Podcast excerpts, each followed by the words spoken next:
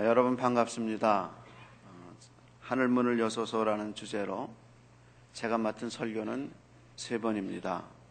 오늘은 로마서 12장을 중심으로 예수님 이야기, 몸 이야기, 내일은 요나서 1장을 중심으로 예수님 이야기, 순종 이야기, 그리고 주일날은 계시록 3장을 통해서 예수님 이야기, 교회 이야기 이렇게 3번을 합니다.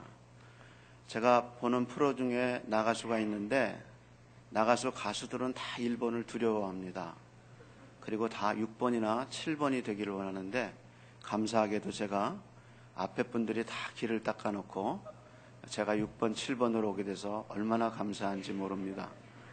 오늘 이 설교를 통해서 또 남은 집회를 통해서 하나님의 은혜가 넘칠 줄로 믿습니다. 여러분이 로마서를 이해하기 위해서 두 가지 개념을 이해하셔야 합니다. 첫째는 로마서의 관점입니다. 로마서는 인간의 관점이 아닌 하나님의 관점에서 쓰였습니다. 사람의 관점, 하나님의 관점이 뭘까?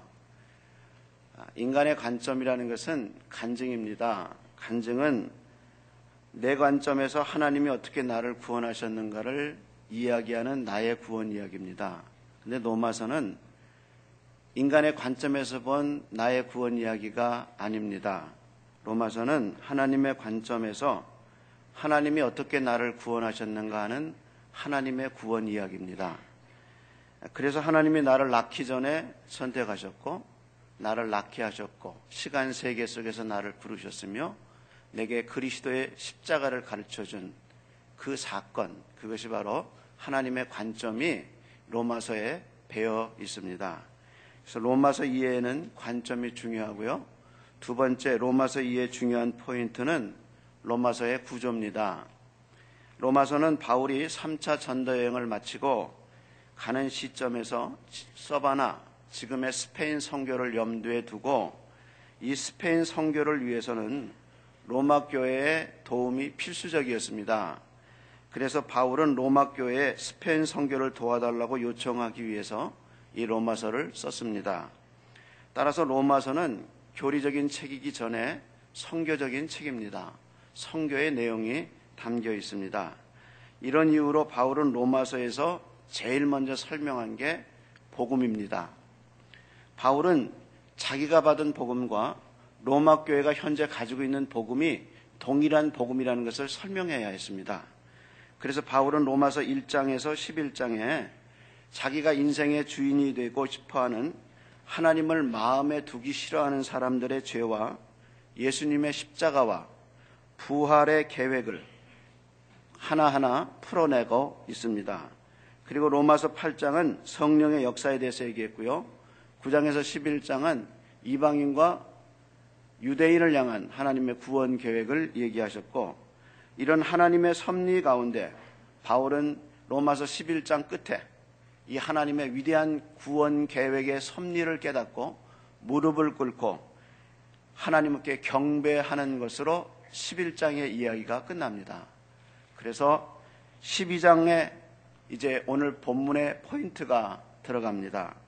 12장에서 15장까지 우리가 어떻게 살아야 하는가, 복음을 받은 사람이 어떤 삶을 살아야 하는가를 얘기했고요.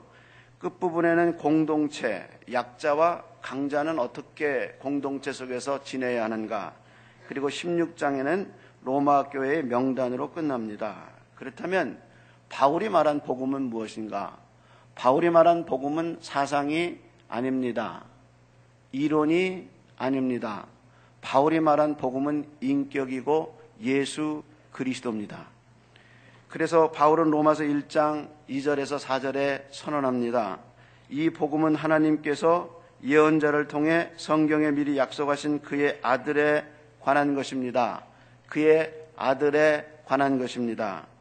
그분으로 말하면 육신으로는 다윗의 후손으로 태어나시고 거룩한 영으로 죽은 사람 가운데 부활하여 능력으로 하나님의 아들이심을 인정되신 우리 주 예수 그리스도입니다.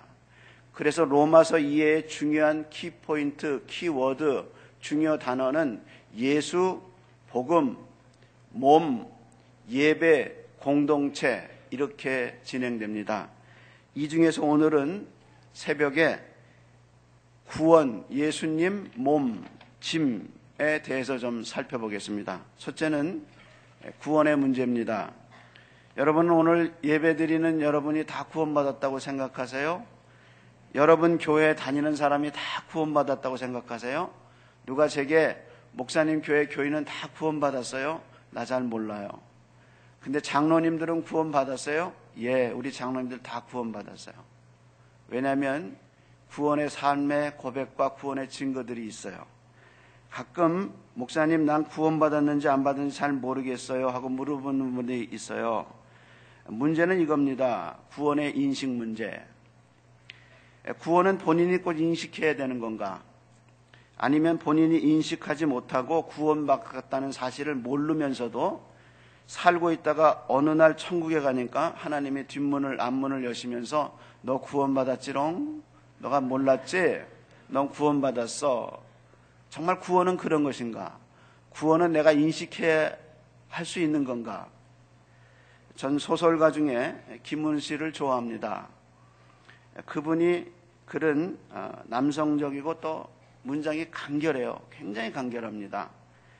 그가 남한산성에라는 그 소설에서 그 남한산성을 침공한 청나라 황제, 청나라 장군이 남한산성을 바라보면서 서 있습니다. 장면이 산 위에 칼바람이 확 부는데 김은 씨가 딱 한 문장으로 표현합니다. 조선의 겨울은 차다. 근데 제가 결혼하고 남한산성에서 살았어요. 남한산성 밑에 살았는데 조선의 겨울은 차다. 제가 목양실에서 그걸 읽고 있는데요. 진짜 남한산성에서 불던 그 칼바람, 찬바람이 확 하고 얼굴을 지나가는 것 같아요. 조선의 겨울은 차다. 이게 2세들이 이해할 수 2세분들이 이해할 수 있는지 모르겠어요. 차다 이 말. 조선의 겨울은 차다. 그가 남한산성 이후에 소설을 내놨는데 흑산입니다. 흑산이라는 것은 흑산반도의 준말인데 이 소설은 유교가 지배하던 땅 조선에 천주교를 통해서 신앙을 얻은 사람들이 어떻게 신앙을 지켰느냐는 순교 이야기가 들어가 있습니다. 저자는 이 한 편의 소설을 쓰기 위해서 소설의 무대인 흑산도를 비롯해서 조선시대의 사료들을 철저하게 연구합니다. 그리고 순교지를 답사했습니다. 작가는 방대한 자료를 통해서 당시 사악한 종교를 믿고 죽은 죄인들의 수가 순교한 사람의 수와 또 생애와 신문 기록을 읽을 수 있었는데 그때 죽은 순교자의 수가 1만이라고 얘기했습니다. 소설 후기에 저자는 그 소설을 다 쓰고 자신의 감정과 그 소설을 쓰게 된 그 고민을 이렇게 얘기했습니다. 나는 말이나 글로 설명할 수 없는 그 멀고도 확실한 세계를 향해 피 흘리면서 나간 사람들을 두려워하고 또 괴로워한다. 나는 여기서 산다. 이렇게 작품 후기에서 얘기했어요. 저자는 천국을 갈 것을 믿고 스스로 순교의 길을 간 사람들의 기록을 보면서 천국의 존재에 대해서 실존에 대해서 고민하기 시작했습니다. 제가 김은 씨의 소설은 개인적으로 거의 다 봤다고 생각합니다. 근데 그가 신앙의 문제를 이렇게 다룬 것은 처음이었어요. 그는 정약용이 죽는 장면을 이렇게 표현했습니다. 정약용은 칼을 받을 때 하늘을 우러러 바라보며 누워서 죽게 해달라고 요청했다. 형리가 그 요청을 받아주었다. 이승에서의 마지막 사치였다. 주여 어서 오소서. 정약용은 하늘을 우러러 웃으며 칼을 받았다. 도성 쪽에 날이 저물고 서강 쪽에 하늘에 노을이 번져 있었다. 그의 웃음은 평화로웠고 큰 상을 받는 자의 기쁨이 피어나 있었다. 저자는 천국이 안 믿어졌어요. 근데 천국을 믿고 죽은 사람들의 이야기를 쓰면서 그 기록을 보면서 천국의 존재에 대해서 고민하기 시작했어요. 이런 고민은 구원은 받지 않았지만 구원을 받고 싶어하는 사람들, 천국의 존재는 믿어지지 않지만 천국에 가고 싶어하는 사람들에 대한 고민입니다. 다른 사람에게는 확실한 천국의 존재가 왜 나한테는 믿어지지 않는 걸까 하는 고민이 김훈 씨에게 있었습니다. 신약 성경에 생명책이라는 말이 7번 나오는데 6번 다 요한계시록에 나오고 빌립보서 3장에 딱 1번 나옵니다. 거기서 바울은 자신과 함께 복음을 위해 힘쓰던 사람들의 이야기를 하면서 이렇게 얘기했습니다. 그 이름이 생명책에 있느니라. 사실 모태 신앙자나 어려서부터 교회 다닌 분들 중에 이 구원 문제가 확실하게 인식되지 않는 분들이 있어요. 그래서 내가 구원 받았는지 안 받았는지 잘 모르고 다녀요. 또 어떤 분은 그냥 교회 다니면 되지 꼭 구원 문제를 얘기해야 되느냐라고 하는 사람도 있어요. 문제는 하나님이 주신 이 구원이 받았는지 안 받았는지 모르는 실제 나의 구원이 이루어질 수 있느냐는 겁니다. 내가 구원받은지 모르고 살았는데 구원받을 수 있느냐, 구원의 자기 인식 문제입니다.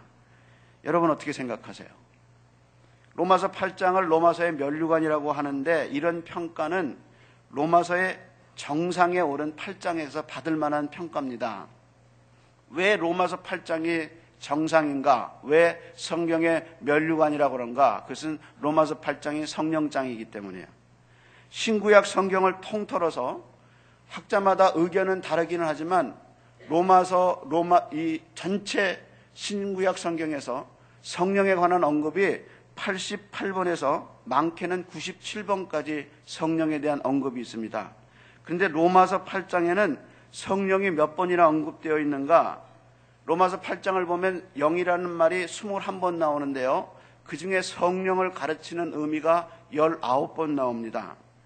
로마서 8장 이전에 로마서 1장에서 7장까지 성령이 4번 나와요. 근데 로마서 8장에만 성령이 19번 나와요. 신구약 성경을 통틀어서 많이 거론해야 97번 나오는 걸로 되어 있어요. 근데 로마서 8장 안에만 성령이 19번 나와요. 따라서 로마서 8장이 없으면 성령의 신비를 알 수 없어요. 신앙의 오묘함을 알 수 없어요. 로마서 8장 속에 성령 속에 뛰어들어가야 성령의 역사를 알 수 있어요. 그래서 로마서 8장이 성경의 면류관이에요. 이 8장에서 바울은 구원에 대해서 두 가지 얘기합니다. 9절에 보면 그리스도의 영이 없으면 그리스도의 사람 아니다. 또 내가 구원받았다는 사실을 성령님이 말해주고 또 하나는 내 속사람이 안다 그랬어요. 그래서 15절에 이렇게 얘기했습니다. 내가 무서워하는 종의 영을 받지 아니하고 양자의 영을 받았으니 우리가 아빠, 아버지라고 부르짖는다 그랬어요. 그리고 16절에 이렇게 얘기했습니다. 성령이 친히 우리 영으로 더불어 우리가 하나님의 자녀인 것을 증거한다 그랬어요. 여기서 우리 영이라는 말을 똑같은 단어인데 로마서 9장 1절에 가면 내 양심으로 바꿨어요. 다시 말해서 내가 구원받은 사실은 성령님이 증거하시고 당신 양심이 안다는 거예요. 구원받지 않았는데 구원받은 척하지만 네 양심은 네가 구원받았는지 안다는 거예요. 성령이 강력하게 나의 구원의 인식을 준다는 거야. 따라서 내가 구원받았다는 사실을 성령이 증언하고 내 양심도 내가 구원받았다는 것을 알아요. 그래서 확실한 것은 구원의 자기 인식이 분명하다는 겁니다. 내가 예수의 피로 구원받았다는 것, 그리고 이 땅에서 하나님의 나라를 맛보고 그 나라 열매를 맺다가 진짜 하나님의 나라에 갈 수 있다는 거예요. 따라서 내가 구원받았는지 잘 모르겠다. 그분은 걱정하지 마세요. 구원 안 받았어요. 걱정하지 마세요. 내 안에 성령이 있는지 잘 모르겠다. 미안하지만 성령 없어요.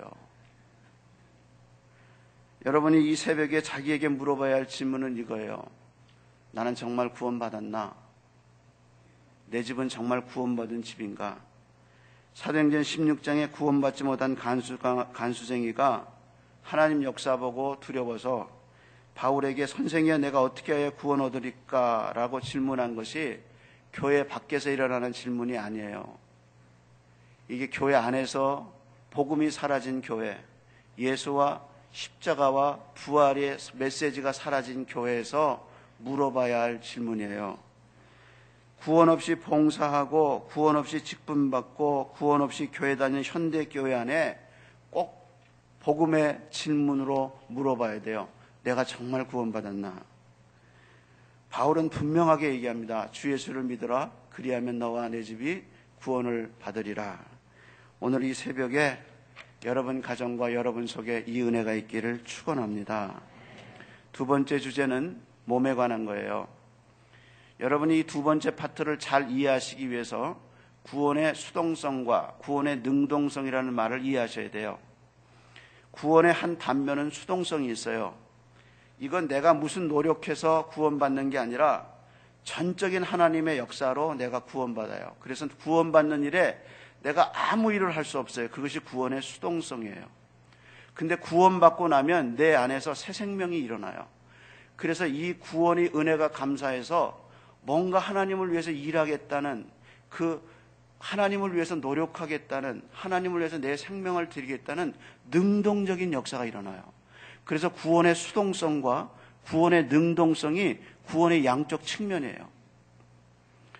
그래서 이 구원받고 나서 내 속에서 육신과 영의, 이 내 영의 싸움이 일어나는데, 이 영적 싸움이 바로 육신과 영의 싸움입니다. 이 싸움에서 구원은 내게 능동적으로 움직일 것을 얘기해요. 죄를 물리치고 죄악의 모양을 버리고 주님을 따라갈 것을 얘기해요.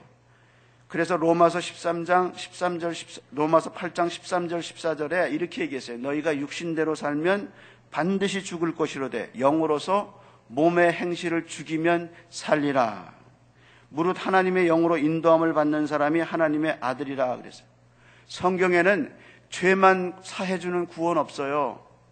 복음은 단순하게 우리의 죄를 사해주고 우리 영혼을 천국으로 인도하는 그렇게 부분적인 구원이 아니에요. 만약에 이게 복음이라면 내가 구원받는 즉시 하나님 나를 천국으로 데려갔어야 돼요. 근데 이 땅에 살게 하셨어요. 따라서 십자가의 은혜를 경험하고 부활의 영광을 경험한 하나님의 백성들이 이 땅에 살면서 구원의 수동적인 은혜를 받은 사람들이 하나님의 은혜가 감사해서 능동적으로 하나님 앞에 살려고 애써서, 그 복음의 능력이 영혼뿐 아니라 손과 발과 온몸에 복음의 능력이, 부활의 권세가 힘있게 능력으로 쏟아질 수 있도록 나의 몸이 하나님께 드려져야 된다. 이런 이유로 바울은 본문에서 얘기하고 있어요. 너희 몸을 하나님이 기뻐하시는 거룩한 산 제사로 드려라.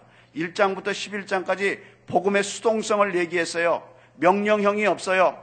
복음의 수동적으로 내가 어떻게 구원받았는가 하나님의 관점에서 우리의 구원 얘기를 했어요. 인류의 구원 얘기를 했어요. 그리고 12절에 이제부터 너희가 구원받았으니 이렇게 살아라 라고 12장부터 지금 얘기해주고 있어요. 칼빈은 주석하기를 여기서 몸은 우리의 신체뿐 아니라 우리의 모든 자아를 포함한다 그랬어요. 문제는 구원받은 자가 구원받은 자로서 살지 못하고 구원의 능력을 몸으로 지지 못할 때 어떤 일이 일어나는가? 육신대로 살면 이 땅에서 생명의 풍성함을 누리지 못해요. 그것이 예수님이 누가복음에서 얘기한 탕자의 비유예요. 탕자가, 집 나간 탕자가 아버지와 아들의 관계가 끊어진 거 아니에요. 그가 어떻게 살아도 똑같아요. 아버지와 아들은 변함이, 관계가 변함이 없어요. 그런데 아버지와 아들과의 오는 그 교제의 풍성함이 없어요. 오직 하면 개콘에서 아빠와 아들이 나왔겠어요. 그 아빠와 아들이 먹을 것을 놓고 그렇게 풍성하게 교제하잖아요. 구원은 받았어요. 근데 육신대로 살아요. 하나님의 말씀대로 안 살아요. 가슴에 공허함이 찾아오고 하나님의 은혜의 풍성함이 말라버렸어요. 신앙생활에 기쁨이 없고 능력이 나타나지 않아요. 왜? 내가 육신대로 살기 때문이에요. 그렇다고 당신이 구원받지 않은 것은 아니에요. 그러나 하나님으로부터 얻는 그 친밀함, 예수님이 요한복음 17장에서 아버지를 39번 불렀던 그 아버지와의 깊은 교제, 그것은 말라버렸어요. 일만 있어요. 교회 정책만 있어요. 그리고 예수는 없어요. 가슴에. 그래서 달라스 윌라더가 잃어버린 제자도라는 책에서 이렇게 말했어요. 욕망에 고질화된 습관들은 의지력 하나로만 극복될 수 있는 문제는 아닙니다. 그보다 우리 몸의 지체 안에 새로운 임재를 경험하게 되는 것은 믿음으로 우리 몸을 그리스도께 복종시킬 때입니다. 이렇듯이 우리가 몸의 행실을 죽이는 것은 정령, 성령으로 되는 것입니다. 이 말은 육신을 이길 수 있도록 예수 믿기 전에 나의 삶의 그 고질화된 그 도박의 병, 음주의 병, 음란의 병, 그 내 몸을 지배하고 있는 그 육신의 그 에딕 현상을 무엇으로 이길 수 있는가? 성령님, 새로운 임재가, 새로운 역사가, 하늘이 열리고 성령이 내 가슴에 들어오셨다는, 내 영혼 속에 들어오셨다는. 그래서 성령님은 당신을 강제로 이끌지 않습니다. 강제가 아니라 나의 순종을 기다리셔요. 성령님 인도해 주세요. 성령님 인도해 주세요. 성령의 인도를 구하고 따라가면 거기에 풍성한 삶이 있어요. 거역하면 기다리셔요. 거역해도 기다리셨어요. 그러나 당신의 삶은 말라갑니다. 그러나 당신이 구원을 받고 성령께 순종하고 그분을 의지하면 당신의 영혼 속에 풍성함이 임할 줄로 믿습니다. 그게 로마서의 구조예요. 세 번째 살펴볼 것은 짐입니다.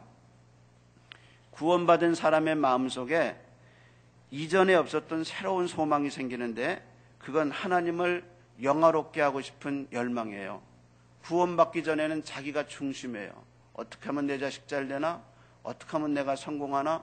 어떻게 하면 돈을 벌 수 있나? 이런데 그 자기중심성이 성령의 역사가 들어오셔서 하나님을 보여주면서 하나님 중심성으로 바뀌어요. 그래서 하나님을 거룩하게 하고 하나님을 영화롭게 하고 싶은 그 위대한 소원이 생겨요. 그 거룩한 소원이 가슴속에 생겨요. 그때 새로운 생명이 들어온 거예요. 그래서 신학자 제임스 패커가 새 생명을 받았다는 것을 이렇게 표현했어요. 새 생명이란 하나님을 알고 하나님을 가까이 가고 하나님을 사랑하고 하나님을 높이고 싶은 마음, 하나님을 기쁘시게 하고 싶은 거룩한 욕망, 그게 바로 새 생명이다. 제가 다시 읽어드릴까요? 새 생명이란 하나님을 알고 하나님께 가까이 가고 하나님을 사랑하고 하나님을 높이고 싶은 마음, 하나님을 기쁘시게 하고 싶은 거룩한 욕망이 일어나는 거, 그거 새 생명이에요. 새 생명이 있는 사람은 하나님을 가까이 하고 싶어요. 하나님께 가고 싶어요.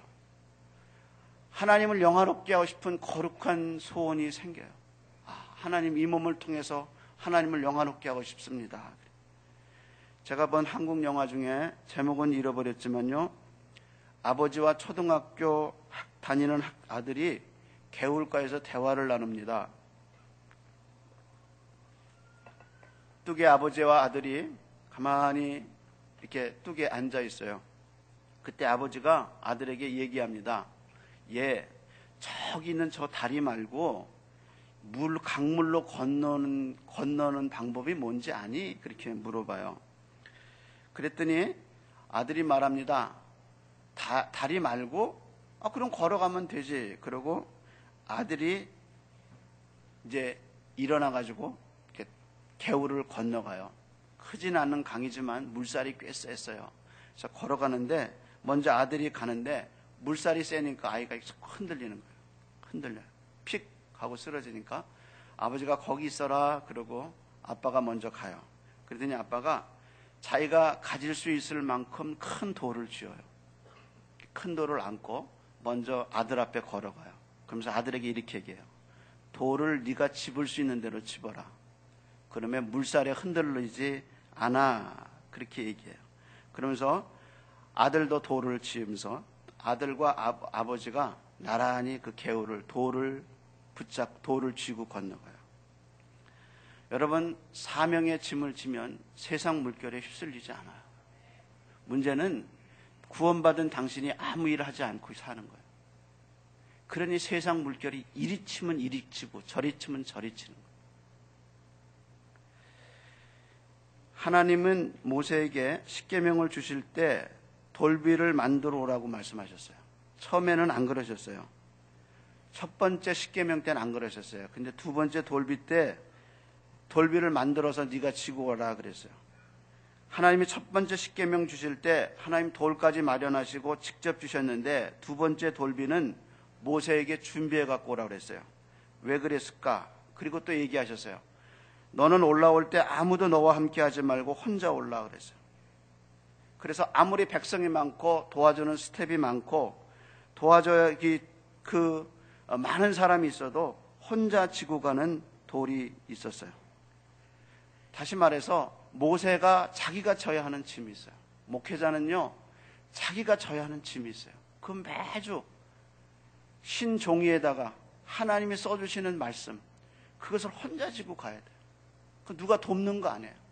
하나님이 신비에 새기듯 영혼 속에 새겨주는 하나님이 내 영혼 속에 이번 주에 주시는 하나님의 말씀을 받기 위해서 혼자 져야 하는 짐이 있어요. 메시지는 당신이 하나님이 지어주는 짐을 져야 된다는 거예요. 평소에 내가 이거 해야 되는데 이게 내 사명인데 그럼 해야 된다는 거예요. 예수님은 말씀하셨어요. 내 말을 가지고 지키는 자라에 나를 사랑하는 자니 나를 사랑하는 자는 내 아버지께 사랑받을 것이요 나도 그를 사랑하여 그에게 나를 나타내리라. 짐 져야 돼요. 내 등의 짐이라는 시가 있습니다. 내 등의 짐이 없었다면 나는 아직도 미숙하게 살고 있었을 겁니다. 등에 있는 짐의 무게가 내 삶의 무게가 되어 그것을 감당하게 하였습니다. 이제 보니 내 등의 짐은 나를 성숙시킨 선물이었습니다. 등에 짐이 없었다면 나는 세상을 바로 살지 못했을 겁니다. 등에 있는 짐 때문에 늘 조심하고 바르고 성실하게 살아왔습니다. 이제 보니 내 등의 짐은 나를 바르게 살도록 한 귀한 선물입니다.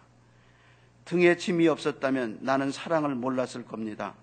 등에 있는 짐의 무게로 남의 고통을 느끼고 이를 통해 사랑과 용서를 알았습니다. 이제 보니 내 등의 짐은 나에게 사랑을 가르쳐준 귀한 선물입니다. 짐 없이 성숙함에 못 와요. 짐 없이 하나님 사랑 못 알아요. 짐을 져야 돼요. 이 새벽 당신은 정말 구원 받았습니까? 구원받은 당신의 몸은 지금 누굴 위해 살아가고 있습니까?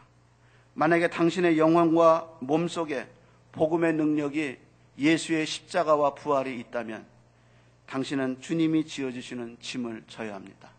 그게 당신을 성숙하게 하고 당신 가문과 가정에 축복을 가져올 줄로 믿습니다. 기도하겠습니다.